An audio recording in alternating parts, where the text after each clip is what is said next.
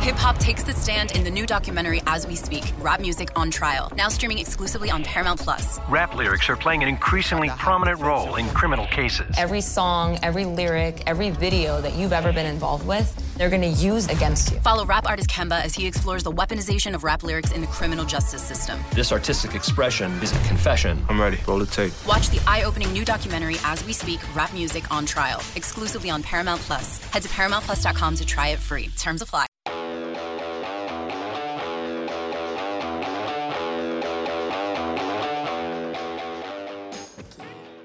It's Fitz, and if you don't know who I am, here's a quick bio. I'm a veteran sports journalist who writes, does TV, radio, and is a longtime podcaster. Also, I have stage 4 prostate cancer. During the initial stages of the 2020 pandemic, my doctors advised me to stay at home.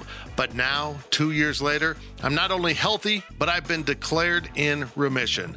But I'm still continuing this podcast, during which I'm calling the many friends, athletes, coaches, and colleagues who I've met throughout my 30 years in this industry. And now I'm also calling some new people to make some new friends.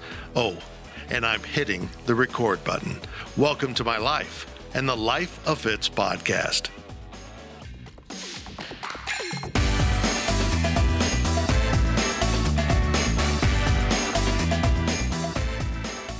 I started this podcast back in 2000 to fill time, to reconnect. Even though I was locked down during the pandemic, I call people up and talk to them, and I just started recording the phone calls, and boom, a podcast was born but it's kind of evolved from a podcast in which I call people I've known for a long time to now I just call some people I've never met. But Brian Kavanagh was a quarterback in my very early days of covering Kansas State full time. And it's funny how life works. We really haven't spoken through the years, even though he now lives and has been in my hometown of Salina, Kansas for many years.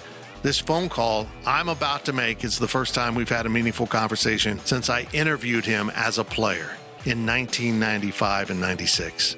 Absolutely incredible. It's one of the things I love about the Life of Fitz podcast and about a guy that many of us didn't think would be a great quarterback and turned out to be pretty damn good. In fact, he was so good in coming in in relief of Matt Miller at the 1995 Holiday Bowl when Matt got knocked silly and taken to the hospital. Brian Kavanagh is now in the Holiday Bowl Hall of Fame, something I'm going to ask him about really cool. And it's great to catch up to him right now for many reasons because of Matt. We talk about Matt all the time on this podcast, but also his youngest child, his fourth child, Parker Kavanagh, is now a walk on quarterback at Kansas State. It's come full circle for Brian Kavanagh. So now let's call the former quarterback, number 12, forever and ever in my memory, Brian Kavanagh in Salina, Kansas.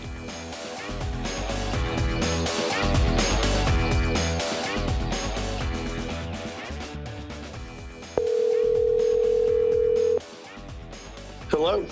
Mr. Kavanagh, how are you doing? What's going on, Fitzy? How are you? I'm great, man. I am great.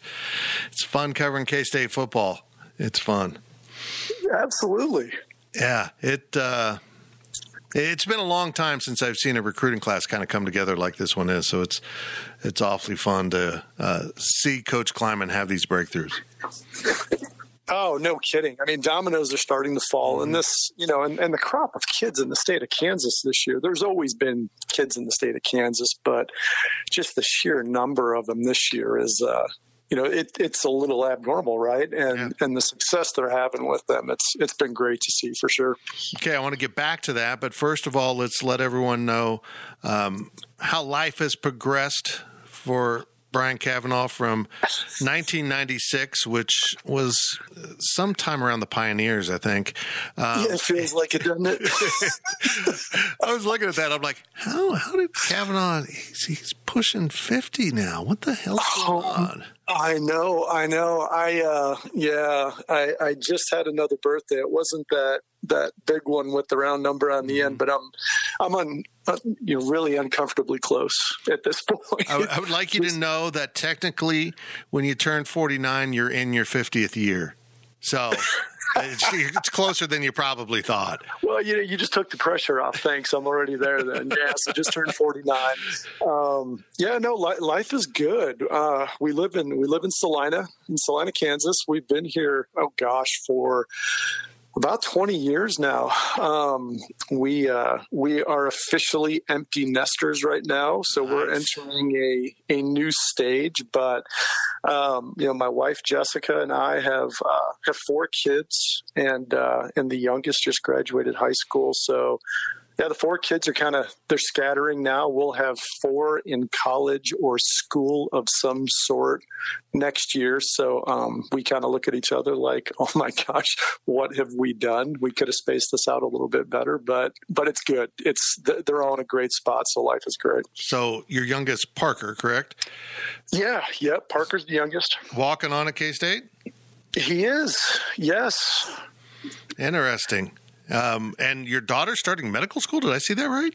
Yeah, yeah. So, uh, so you, are you're, yeah, you're so breeding football players and doctors. Is that how this family works? Yeah, yeah. Apparently, the football they got from me and the uh, the the brains part they got from mom. so that, that's probably how that goes in our house. But yeah, no, the kids are doing great. I mean, the oldest Joshua, he's off in Memphis and his uh, second. He's just finishing his second year of optometry school. Unbelievable. So he'll be in Memphis for a couple more years. Um, he was a K State graduate our daughter Peyton just graduated this spring from K State. Yeah, she starts starts KU Med here in a few weeks. So um, you know, it was a ton of work. We're we're super proud of Peyton, and she's just she's something else. She's going to do great, do great in Kansas City. Uh, Jackson, our third kid, second boy is uh, I don't even know what year Jackson is technically with all this COVID stuff mm-hmm. and everything, but he's studying uh, business and playing football at Washburn. Nice. And then Parker, Parker, like you said, Parker is in Manhattan as we speak, having the having the time of his life. So he's already into the workouts and taking a class, and he's off and running. And you're in medical sales, right? Yeah, yeah. So I'm an account specialist for uh, for GSK, and uh, sell sell specialty drugs at this point. So drive around quite a bit and, and yeah. chase down docs and that that's kind of what what I've been doing. How how cool was it to to take your youngest son up to become a K State football player? I, I, know your your your second oldest son is a football player, but this is your yeah. school. It's got to be a whole new layer there.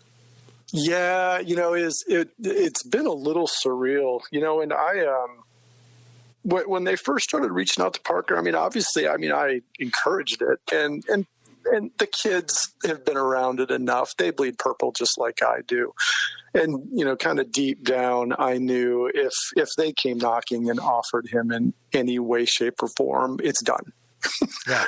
But, you know, I kind of just let it play out and I tried to stay 100% out of it. And I mean, at the end of the day, if it was something that became an opportunity I wanted, you know, he needed to know it was because they truly wanted him, the player, and not because of, you know, me getting in the mix in any way, shape, or form. Um, so we just kind of, you know, I just sat back and, um, and kind of watched it unfold. And he had some contact with him through the fall and everything. And um, you know, and Parker Parker got considerably better over his high school career, and uh, you know, and then um, the contact kind of picked up, and, and Coach Klein reached out um, kind of after the season, and then Parker found out that uh, you know he had the opportunity to walk on, and and once it was officially an option, I, I kind of had a feeling it was a done deal, no no matter what else he had on the table, and um, but yeah, it's it's been super fun. I mean, it's it's pretty cool just as a parent to see your kids, you know, whether it's optometry school, business school, med school, you know, Parker getting a chance at K State, you know, just to see him work towards something and see all that hard work pay off and, and see him get a, a chance at the things that they've been dreaming of. So, but uh, but yeah, it, it was pretty cool. He sent a uh, he sent a, a pic of the locker and, and his jersey with, with the name on it, you know, and, and he, he got number 12, which was, you know, kind of near and dear to, nice. to my heart also. So yeah, it's, it's been cool to see for sure. Well, let's go into the way back machine real quick. Early yeah. 90s, you're coming out of Naperville, correct? Yeah. I get that right. I actually remembered that. I did not look Yeah, Naperville. Absolutely. Um, and uh, what made you pick Kansas State? you know, it's it's kind of funny. The um, you know, and it's it was kind of a series of uh, crazy, unfortunate events, but you know, things just have a way of working out the way they're supposed to. Um, you know, going through going into my senior year, I was really it, it looked like I was going to stay closer to home. Um, you know, there was some of the Big Ten schools like Louisville and just some different places I was hearing from. I hadn't heard from Kansas State at all. Um, and then going into the first week of my first game, my senior year, I, I twist an ankle pretty bad in practice. Um, just kind of gets caught in the turf and pop pop. So I I limped through the first game. We were up big, um, so I only played a quarter. By week two, um, the ankle was feeling better and uh, you know it's kind of funny that they they had to tape it for me to be able to play in any way, shape, or form. But my ankle starts breaking out in this rash.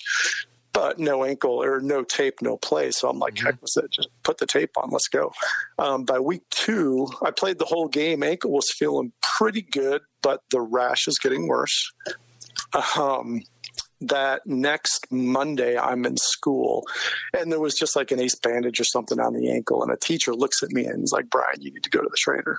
And I was like, oh, okay. You know, did I get a pass or something? And she points at my foot and this ace bandage just soaking wet. Um, which is a little abnormal. So I go down there and uh, they take the bandage off, and my foot is the size of a softball and it's hmm. purple and it doesn't look very good. Um, so by the end of that evening, I'm in the hospital. And uh, long story short, I'm in the hospital for eight days. This staph infection ended up turning into toxic shock. And I lose like 30 pounds in eight days, was sick as a dog. Um, miss three football games through the process of being in the hospital and getting back out. And a lot of the schools that were talking to me at the time just kind of disappeared. Um, it, it just fell off. And, uh, so I finished my senior year, and I, I, don't think I'd even heard anything from K State until like December.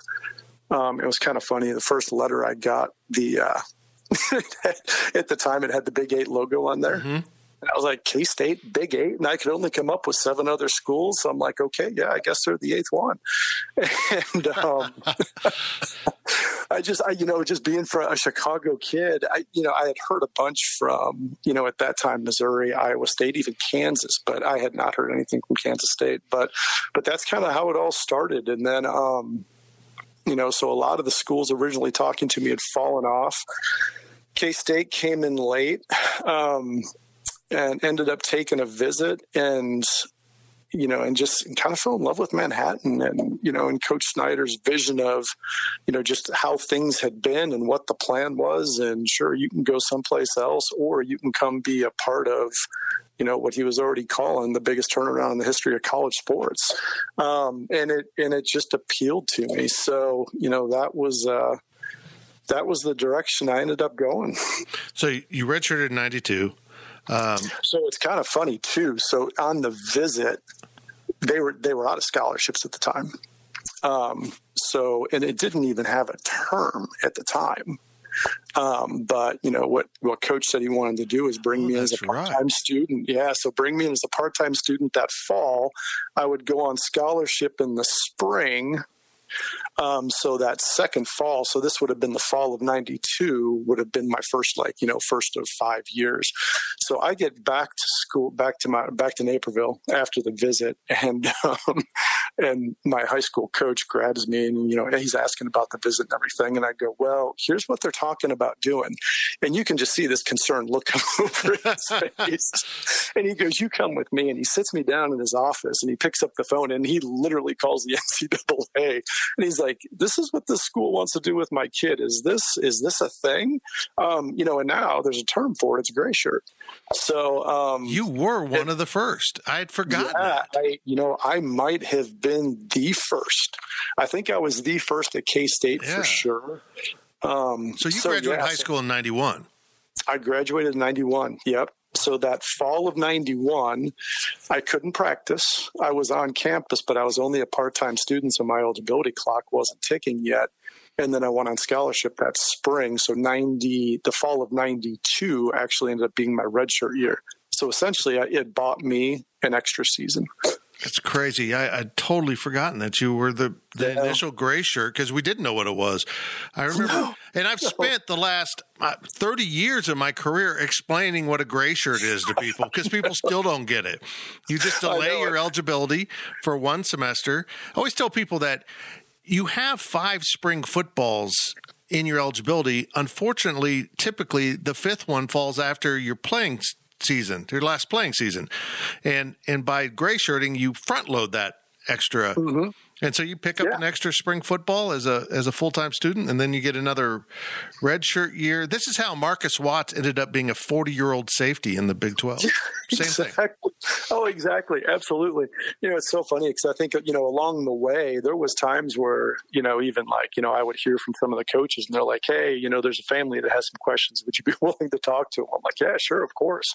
Um, you know, just because it, it was, it was a little different approach, but you know, for me, I mean, it, it ended up being an amazing thing because, you know, my last year as a starter was essentially the year I picked up by doing this. So, Yeah, it's really cool, and and what a time to be part of the K State football program. I oh my gosh. I always tell people, you know, how many fan bases or players get to look back and realize I was part of the genesis of when Bear Bryant was on campus, when you just name it, you know, when it all changed for a football program. That's what the early 90s were for Kansas State football and Bill Snyder. You, you, your playing years were 93, 94, 95, 96, four straight bowls uh, after never winning a bowl for Kansas State in the one time they went. It's incredible, Brian. It's absolutely amazing time to have played. Yeah, you know, and I think going through it, you can't really appreciate it as as much as you can now, being removed from it all these years. Um, you know, and I think it took some time too, because not growing up in Kansas, um, you know, I didn't truly understand what what the history was like. Um, you know, just historically, the, the, the what what football was like at K State. You know, and it was so funny. Like through that stretch, you know, '93 we knock off OU you know, and there's, or, you know, it's like every time we won a conference game there for a while, it's like some 30 year streak was getting snapped. Um, it was just the craziest thing. But, you know, now to look back and, you know, get a chance to go to the first four bowls, and it progressively kept getting better too, Yeah. right? Well, I mean, by, you know, we win the Copper Bowl in 93, you know, go to another bowl in 94, 95. We win the Holiday Bowl, um, you know, and have arguably up to that point at least the best season in in school history. And then and then the chance to, uh, you know, have another successful season my senior year and get to play in the first New Year's Day Bowl in, in program history, you know, and then you look at what happened after those years afterwards and it just it kept going until it kind of hit that first peak in 98 where I mean, look how good that team was. You know, it's just oh my gosh. And and you're right though to be to be there at that through those years and and it was so cool as a you know an old player a couple years removed um, to watch that 98 team for example and just be like wow you know like look how far this thing has come in a in a pretty dang short amount of time I, of course, was sports editor at the Salina Journal, and I eventually evolved into what I do now. But uh, it, that didn't start till '95. I mean, I came on full time covering K State in '95. So that Matt Miller season, the Holiday Bowl season, Yeah. is so formative to how I think of Bill Snyder football. And I remember sitting in the press box at Cincinnati as you guys were getting beat um, and playing dreadful. And Matt completes that last second pass to Kevin Lockett. And I'm like, okay, I didn't make a bad decision with my career. I'm okay. I'm okay. I was just freaking out during that game. Like, what have I done to myself? Oh my gosh. Yeah, that was a crazy night too. Um, but but what a finish. I mean, you know, and gosh, if I remember that night too. I mean, Matt, a couple things. It wasn't Matt's greatest night overall, and he took an absolute beating that night. And and he was pretty dinged, but you know, I mean, when it mattered, he uh, you know, he, he pulls it off in that in that last throw to lock you know that little the throwback in the post corner. I mean, it's I still remember it like it was yesterday. It was Fun finish. that was Bill Snyder's play of gold. I mean, he essentially ran Yeah. it. The, the first win over North Texas was essentially the same type of play to the other side of the field.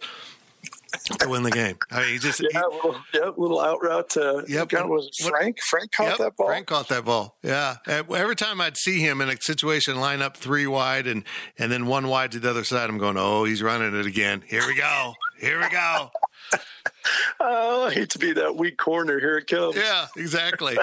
exactly. I'm looking at the other side of the field thinking the ball's going over there for a jump ball. And next thing I know, oh no, where'd my guy go? Oh my gosh, uh, that was a that was an amazing season. Of course, culminating with the Holiday Bowl, um, and what happened there. Matt gets knocked out.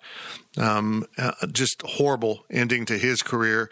But you yeah. come on, and I remember sitting in the press box like, okay, this is going to get interesting. I don't know what Kavanagh can do. And brother, you absolutely lit up San Diego. Oh my gosh. No, it, yeah, it was obviously, it, it was a fun night, you know, and I think leading up to that though, the good, you know, just looking back on that season and everything that led up to that night, um, you know, the, the positive for me throughout was I had a chance to be on the field quite a bit earlier in that season. So it's not like that was the first time I, you know, was trotted out in, in a game or anything like that. So, you know, and it was a bunch of things, you know, some of it was, I mean, we, we were pretty darn good and there was some leads, um, you know, decent leads where I got a, got a chance to finish games that way. And, and Matt, Matt had a tendency to take some shots. yeah, he did. so poor poor boy took a beating at times, and uh, you know there, would be some quick spells of a series or two that get him back on his feet. But um, you know there, there was enough there that you know I remember you know obviously seeing Matt take the hit was awful, you know, and then seeing him be down on the you know anytime somebody's down and the stretcher comes out, um, you know, as a team seeing seeing your guy down there, it's it's horrible, and you're you're more concerned for them than anything. And I just I remember it warming up forever. Um, you know, just because they were they were being so careful with Matt and just taking all those precautions, and I, I was just totally calm. Um, you know, and it was, uh, and a lot of it, like I said, it was the the time I had a chance to be on the field earlier that season, and just, you know, and just you know the confidence that came from that. You know, it's kind of funny because Coach kept coming over to me, you know, with game plan reminders, and I think it was probably a second or third trip over. I finally got to look at him. I was like, Coach, I'm good. always and, thorough. Uh, Bill's always yeah, thorough. Yes, absolutely. No stone unturned for sure but um, but yeah, and obviously it was uh, the night went well, so it was a you know really special memory. Yeah, you did play in eight of the, the games that season, so you, you were kind of prepped. Uh, I I did uh, I started this season of Life of Fitz with Marty Miller, Matt's brother, and I, I said, and, and, and, looking back at that, I you guys wore helmets that seemed closer to the helmet a little kid would get under the Christmas tree than what kids wear now. It looks like a toy. It, it looks like it offers almost no protection. It does absolutely. That's so funny, you know. And it's you know with the boys playing high school football lately, and um, you know I've been around, been around those helmets, and uh, you know just through some of the graduation stuff with like graduation tables and things. Parker was using my old helmet, you know, since he had committed to go play, you know, as as decorations and stuff. And and the same thing, you know, he he and his friends would look inside that thing and be like, "Is this actually what you wore?" it's unbelievable. thank, thank, goodness the technology's come along. Yeah, uh, no doubt. And and poor Matt Miller. Uh, you always want a quarterback to stand in the pocket to the last second. He went to like the last fraction of a second on a regular basis and get a throw off, but just get rocked. Yes, yeah. Poor poor Buck took his hits. There's no doubt. There is no doubt about that you know, and and what what a friend though. I mean, you know, the funniest thing about that whole, you know, if there's anything funny from him taking that hit, um, you know, Matt and I roomed together, mm-hmm. and uh, you know, we were joking. Um, we were joking the night before the game about, you know, hey, can you do what you can? You know, here my senior year's coming up. He's like, yeah, I'll try to get you in the game.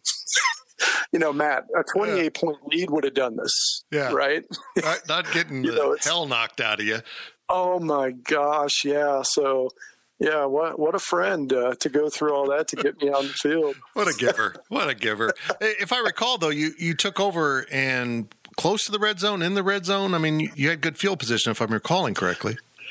Yeah, you know, and I mean, good grief. And if you're going to come into that position, um, I mean, you know, we had the best defense in the country that year too, and they they were playing lights out. I mean, I literally think I was in the game for four four plays, and I think we had scored two touchdowns. Mm. Um, we you know we had a quick score and then we got a turnover. I can't remember if I mean Mario I think had an interception or two in that game. I can't remember if it was a Mario pick in there, but bang bang, um, we had we had a couple quick scores and uh, you know, then the way our defense was flying around, um, we were pretty balanced that night. I mean, yeah, we were running the ball, we were able to throw it. It was just, it was a night where everything was clicking. Yeah, it was awfully fun. I miss the Holiday Bowl because people, kids nowadays don't realize the Holiday Bowl was a no. big time bowl back then. It was absolutely, and it was so well produced. I mean, you guys would go to SeaWorld and do San Diego stuff, and the fans loved San Diego, and the venue was good for the time. And and now it's just kind of an afterthought bowl, and I I find that uh, just disappointing. I guess is a good word. Yeah, it's sad, you know. And I remember growing up, and if you liked offensive football, that was the bowl game to watch. Right. I mean, because you know, a lot of times you get BYU and you get you know these whack teams, and all these points are scored and the balls flying around. It was always one of the more enjoyable uh, enjoyable bowl games to watch every year. So yeah, and they they did it right, you know. And you know, we were fortunate enough to go to the Cotton Bowl my senior year, and you know, and all the you know the glitz and glamour with the New Year's Day Bowl. I mean, the Holiday Bowl did it just as good as the New Year's Day bowls at and, that time. And you had such a good night. You are in the Holiday Bowl Hall of Fame. How about that? Yeah, that's Again, so cool, uh, man. That is just so cool.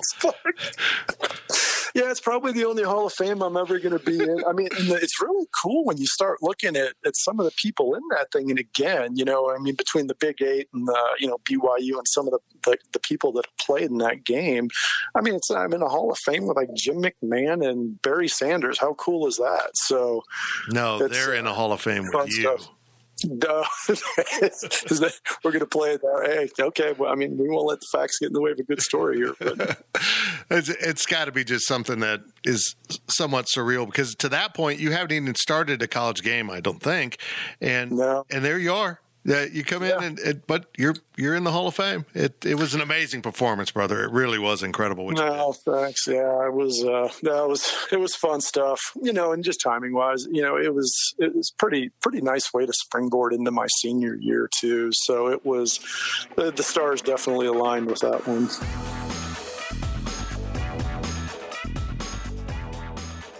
Hey, it's Fitz. Let's hit the pause button right here and take a little break.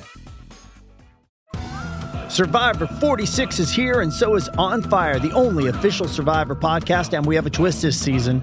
The winner of Survivor 45, Dee Valladares, will be joining us every week. We're going behind the scenes of the biggest moments, the how and the why things happen, and the strategy and analysis you can only get from someone like me, a Survivor winner.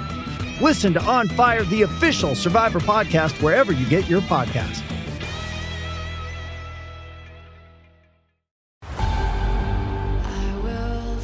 Hit Paramount Plus original docuseries returns. The last time I saw Max, he looked at us laughing, and then everything changed in a blink of an eye. My feeling as a detective is that he was murdered. Yahoo Entertainment calls it a spine-chilling docuseries showcasing real-life tragedies. What if it was your child who went missing? We need to know the truth. Never seen again. Now streaming on Paramount Plus.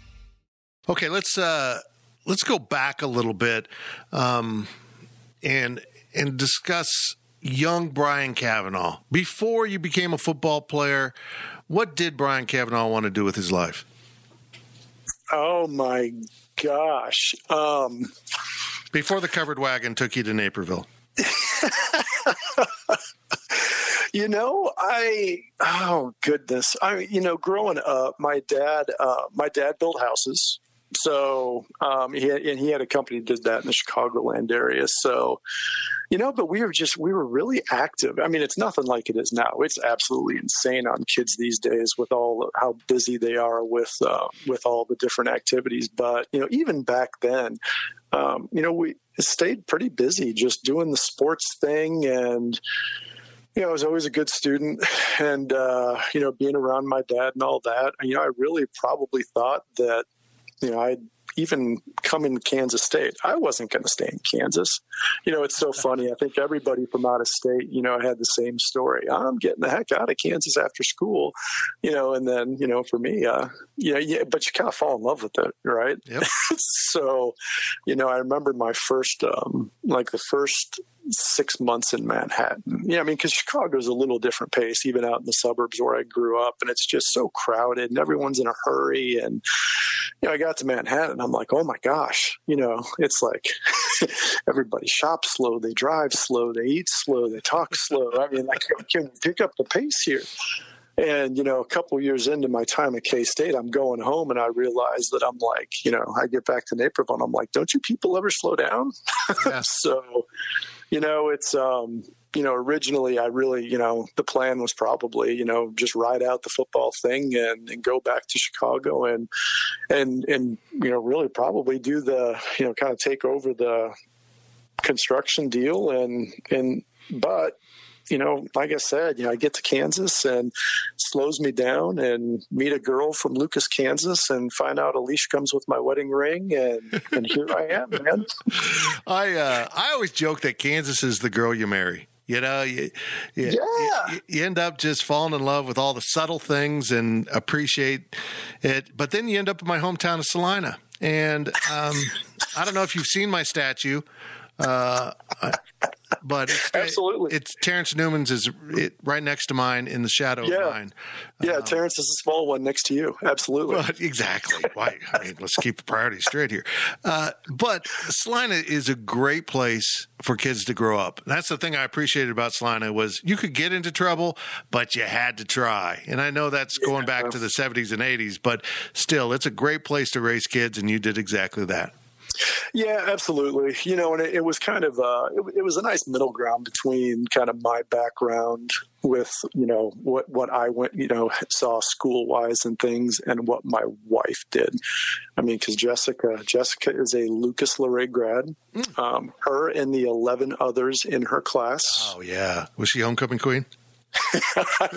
don't answer. You know, if the answer is no, don't answer. I've never asked her, Fitz. I, I, need to ask her that tonight. I actually don't know the answer to that and question. If you, if you married the runner-up, I'm just saying. I'm just saying. Yeah, I know. Absolutely. Gosh, gosh. No, no. I'm just really hoping the answer is yes. Um, but, uh, but yeah, I mean, gosh, my high school graduating class was bigger than her hometown. So um, crazy, man. Yeah, it's just nuts. So yeah, Salina was a nice a nice compromise between those two. So the kids the kids had opportunities, um, you know, and it's just it's been great. It's just uh, I mean, it takes a village, and, and we've had a pretty good village, you know, around our family and and kids the years that they've they've been in school here. So it's it's been a huge blessing for us. Um, now I texted uh, our mutual friend Darren Newshafer before doing this, and uh, he said rumor on the street is you're the third best quarterback in the family. Would you like to respond? I mean, I mean, Darren's been Darren's seen all three, so I mean, there's probably some truth in that. Actually, oh my gosh, yeah, it's it's been fun because you know Darren uh, Darren will do a lot of the radio games for Salina Central. Yeah where the kids have been. And um, yeah, you know, in Jackson and Parker were so much fun to watch. It's um, you know, and for sure they they were both better than me as high school players, without a doubt. Um, yeah, it's. Uh, I don't so, trust Newshafer as a source on any of this. What's he know? What's, what's he know?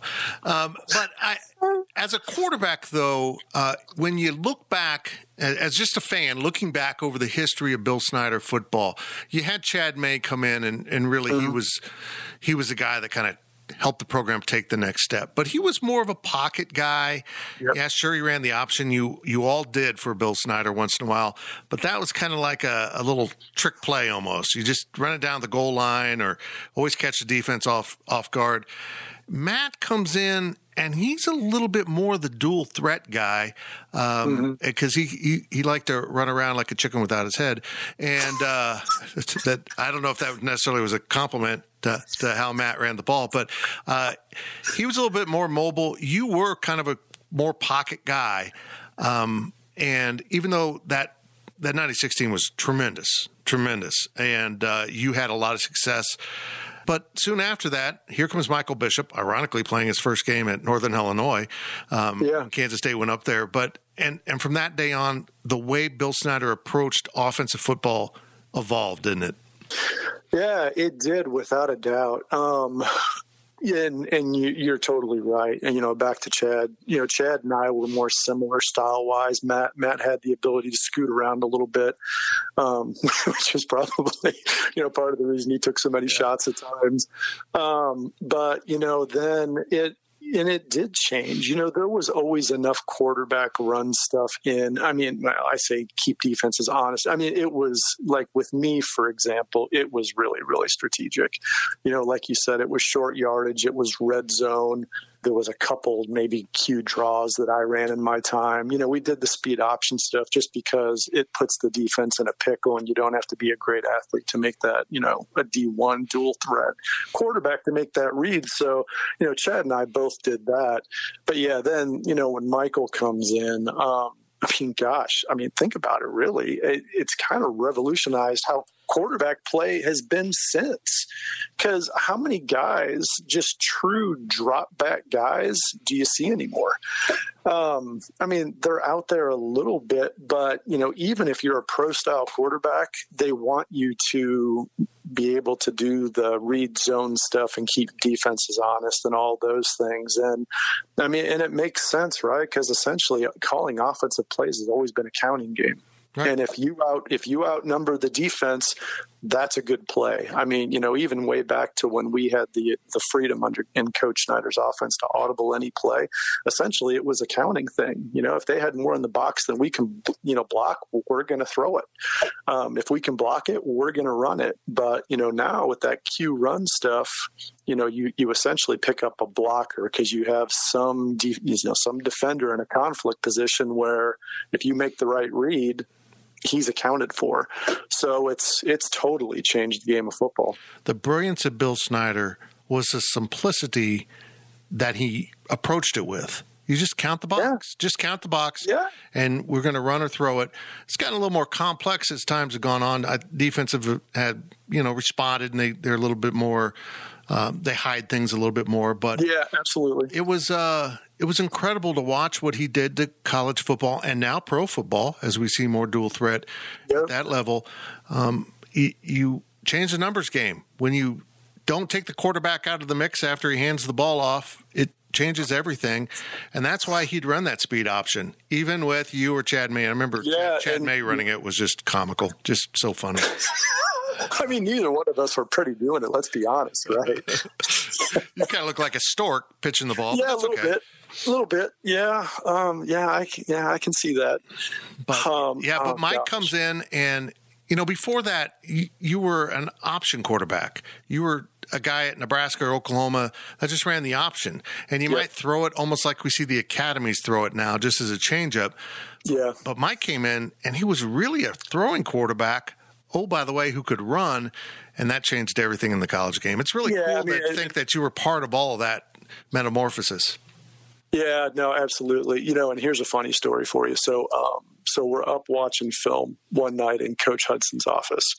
It was I think it was Kevin Lockett and I, and uh, you know the old days of VHS tape. So, so Coach Huds got, got this stack of tapes on his desk, and he goes, "Hey, throw this tape in, and and look at this quarterback and see if he's worth calling." well, so it, it's Blinn Junior College videotape. Yeah. And uh, so, so we throw this tape in, and, and it's Michael. And uh, you know, within about two minutes, he's done some very Michael-like things. And and Kevin and I just looked at Coach Hud and we're like, "Yeah, Coach, you want to you might want to make that call." Everyone wanted him as a safety. They wanted him as a running back. They didn't want him to be their quarterback. And I still yeah. look back at that and look, I, I love Michael, but he wasn't known as the cerebral guy. I mean, he had he had a tight end calling his audibles most of the time. So look, we we know what's going on here. Yes, people are like, why is the tight end standing up? Because he's he's reading yeah. the defense. That's what he's yeah. doing right now. He's oh making oh the audible gosh. call. But my God, post snap, I've never seen anything yeah. like him, and I'll probably never see anything like him in the future. No, no, he was he was absolutely something else. Yeah, you know, and and let's be honest. I mean, he would have been a great safety, a great running back. He would have been a great football player at any, any of those positions. No one had seen a quarterback used like that yet, and you know, just the, I mean, just for coach to imagine that and what it could be. I mean, good grief, and obviously, uh, obviously, it worked pretty darn well. Yeah, it did. It, it, worked really well, and and it went as the prototype for so many years. But now the game's changed, and I see some yep. schools going back to a little bit more, you know, power running uh, offenses because everyone they spread the field and want to throw it, so all the defenses got smaller, and now teams are running at them. Yep. I I feel like the old man here. Well, I am like watching the evolution of football kind of like fashion. That's out. Oh, it's back in. It's out. It's back in. You know, it's it's just amazing to watch college football and how it's changed. Yeah, isn't that the truth? No, and you're absolutely right because you know everything everything morphs. You know, and and the offenses and, and defenses adapt to to be able to you know uh, do well against what the other side's having success with at that point. So, so yeah, there's going to constantly be be an ebb and flow. But you know, I think you know, gosh, you know, these days as a quarterback, if you if you have the ability to do both, I mean, you're just you're so you're so dangerous. Um, you know, in that way, you know, I mean, what do you prepare for? you know, as a defense. Right. Um, you know, and if if a kid can drop back and be effective doing that and can throw on the run and can throw the RPO game. And then all of a sudden he's nifty enough with his feet to to make a defense respect that, that becomes a defensive coordinator's worst nightmare. Yeah, and that's that's what quarterbacks have to be now. I mean, Skylar Thompson is a thrower first, but he could tuck it and run. Will Howard can tuck it and run, and oh, absolutely. And uh, when they take off, you you know you're in trouble if you, they've got space. Yeah. Uh, does Parker kind of fit that? What what he can do? I've never seen him play. Yeah, no. Um, Parker's, uh, you know, he's he's essentially he, he's me but athletic. How's that? I mean, I mean, if we're going to call balls and strikes, yeah, that's that's that's probably the best the best breakdown I can give you. Yeah, you know, I mean, Parker is is he a true dual threat? You know, I think if you're a true dual threat, you know, kid at that level of football at Kansas State, you know, you're probably the best athlete on the field every Friday night in high school. Um, you know, so was that Parker? No, but he's he's a kid. You know, he's a, a very athletic pro style. I, I, think is probably how I would describe him. Um, I mean, he's one of the fastest kids in our team, and uh, so he's he's definitely he's dangerous enough with his feet that that teams had to respect him through high school, and uh, you know, and, and and there was there was Fridays where where he just gashed teams. Um, so you know, he's he's definitely, like I said, you know, can throw it, but definitely more athletic than uh, than Dad was. So, did the speed come from Mom's side of the family? It must have, man. That's must have. I don't quite understand that. yeah, I know. Yeah, same with Jackson. Jackson's way more athletic than me too. So you know, again, thank thank goodness for mom's half of the gene pool, right? Exactly. Is that?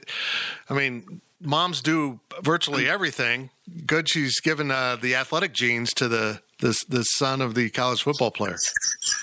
I like it. Absolutely. Well, I, I, do want to talk about this: the loss of Matt Miller and and yeah. uh, just how awful awful it's been uh, for the K State football family because Bucky went through a lot, and probably, as he told me um, in his final years, probably the concussions played a role in that, and yeah. with everything he went through with emotional and and substance and all that. But uh, to have after beating all that, to have cancer get you is just unfathomable to me. No, and you know, and the whole thing just seems so surreal. Yeah. Um, you know, it just it still doesn't seem real that he's gone. You know, I know the day that I found out, I heard, I heard about it, and I, I just I couldn't even process it. I'm like, it, it can, that can't be Buck.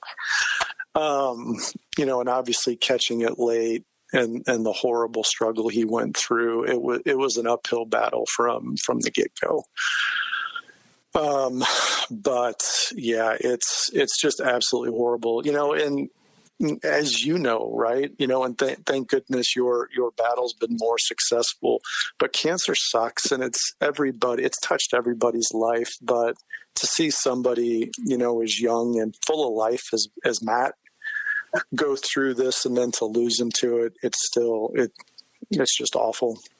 Well, it it's incredible to me because he died before the age when doctors want to even start testing for prostate cancer. Mm-hmm. Yep. Uh, and, and that should set off alarm bells that a otherwise fairly healthy guy got devoured by cancer. And, and honestly, I was probably three months away if that we hadn't caught it when we did from the exact same thing, because by the time they caught it, it not only had spread like mine, but it was in his bones and his lymph node. It was, Yeah. when he told me about his situation, I said, Matt, uh, and he goes, I know, I know. And but boy, he fought like a son of a bitch. Man, he fought so hard. It was a. It, uh, I just uh, everything he accomplished else in life, the way he fought that cancer is just uh, just incredible to me. Just so brave. No, without a doubt. I mean, and and he's, I mean, he's he's an inspiration in so many ways. Um, you know, and just just his love of life and how optimistic and positive he was. the end. Yeah, absolutely. And you know, and and to be like that pre-cancer is one thing, but to be like that with the struggles that he was going through is a completely different thing. And I mean, it's a special person um, to be able to attack that like that. And but you know, it's and but I mean, Matt's a special person. uh, You know, and just evidenced by the fact at all of the love and support that surrounded that man, you know, towards the end. Um, you know, it's uh it's just living proof that, you know, how special of a guy he was. Yep. I uh, I learned a couple lessons from my journey. One, I was determined to educate men on the PSA score and prostate cancer because we don't talk about it. I mean, it involves a lot of topics we just don't want to discuss, and so I'm going to be an open book about it and and and make jokes about it and try to get guys a little more comfortable. But just go to the damn doctor. At, at the end of the day, that's really what it's about. It's not about getting tested for prostate cancer. It's about we don't go to the doctor enough, which is absolutely. Um, uh, you know, as I, I've talked to a lot of farmers that you know in their 70s and still working, but now they have advanced prostate cancer. Well, I hadn't been to the doctor in 30 years. I mean, it's just, it's, that's again, that's part of the Kansas rural thing too. We're, we're tougher than that. We don't need a doctor, but you're not tougher than cancer. The, the other lesson I've learned is don't be shy to tell your friends and everyone else that, you know, means something to you that you love them. Because the last words I ever said to Matt Miller was, I love you, brother.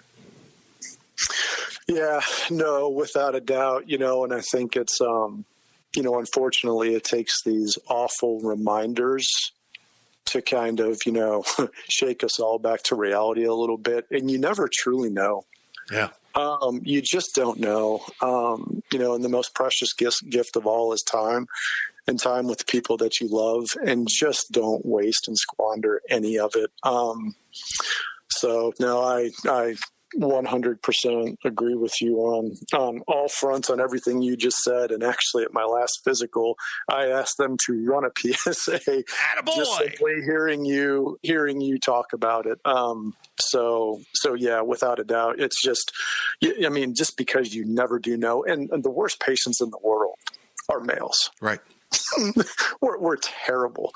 Um, because you know it's just we put our head down and oh it's going to go away you know even even if you have symptoms oh that'll pass um, you just don't know so why not do everything you can to make sure Are you going to make it to some of his memorials here in July?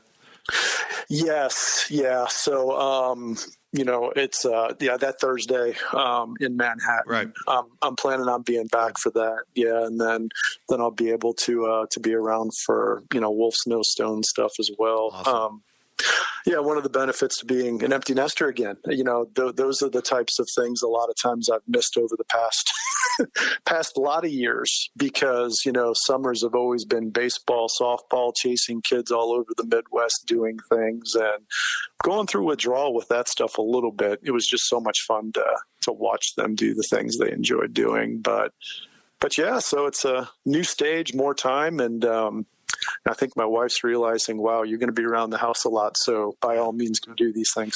Yeah, they they they they really just don't want you around. And that's how that's a, a, secret to a good marriage is just don't don't bug your wife. Uh, oh my gosh, it's so funny. You know, and she usually prefaces things with, "Yeah, I, I love you, but yeah."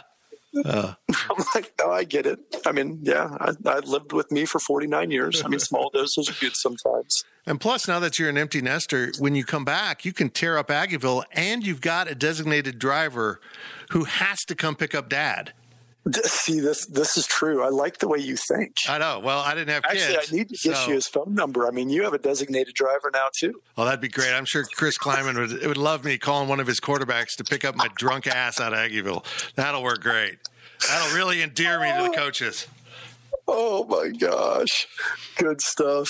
Oh, brother, it's so good to talk to you, and I, I look forward to seeing you on uh, on the seventh, July seventh, when people converge on Manhattan for Matt's memorial. And like you said, all the stuff that uh, is going on with No Stone Unturned, and um, what a cool organization that is. Yeah, no, absolutely. It's just it's you know it's it's one of those things. I, I, wish I could have supported it more, but you know it's it's it's to the time now where I can. So I'm just thrilled to be back, and it's always it's grown and grown. So I I can't wait to see how it's been. Oh gosh, probably seven or eight years I think since I've been able to be back to that, and I keep hearing about how much it's grown. So yeah, I can't wait to see what what No Stone look, looks like these days. Gav, it's been great, man. I appreciate you being part of this and. uh um, I, I, look forward to seeing you in person. Yeah, I can't wait to see you in a couple weeks here, man. Thanks so much, Fitzy. Yeah, I love you, brother. Good talking. Yeah, I love you too, man. Take care. Okay, bye.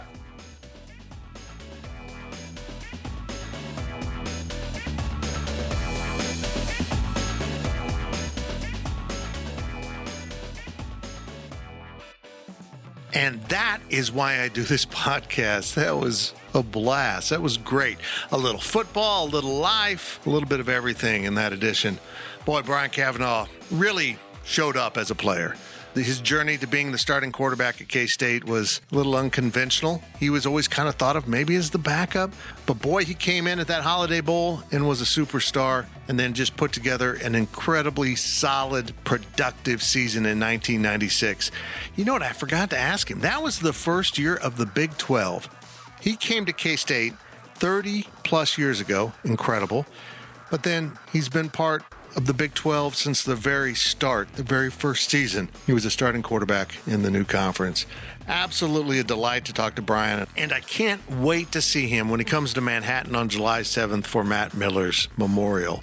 But Brian pointed it out, guys. I say it at the end of every podcast. Please go get your PSA scored. It is the best tool in finding out if there's something wrong with your prostate as early as possible. I appreciate you listening, and I will talk to you real soon. Take care, everyone.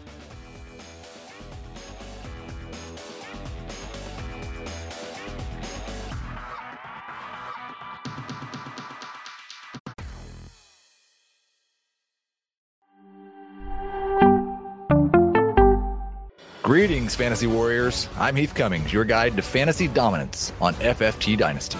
Join me this offseason where mock drafts become epic showdowns and every pick shapes your legacy. If, if I was Adam, with the team that he's built, Will Levis makes so much more sense. And that's not all.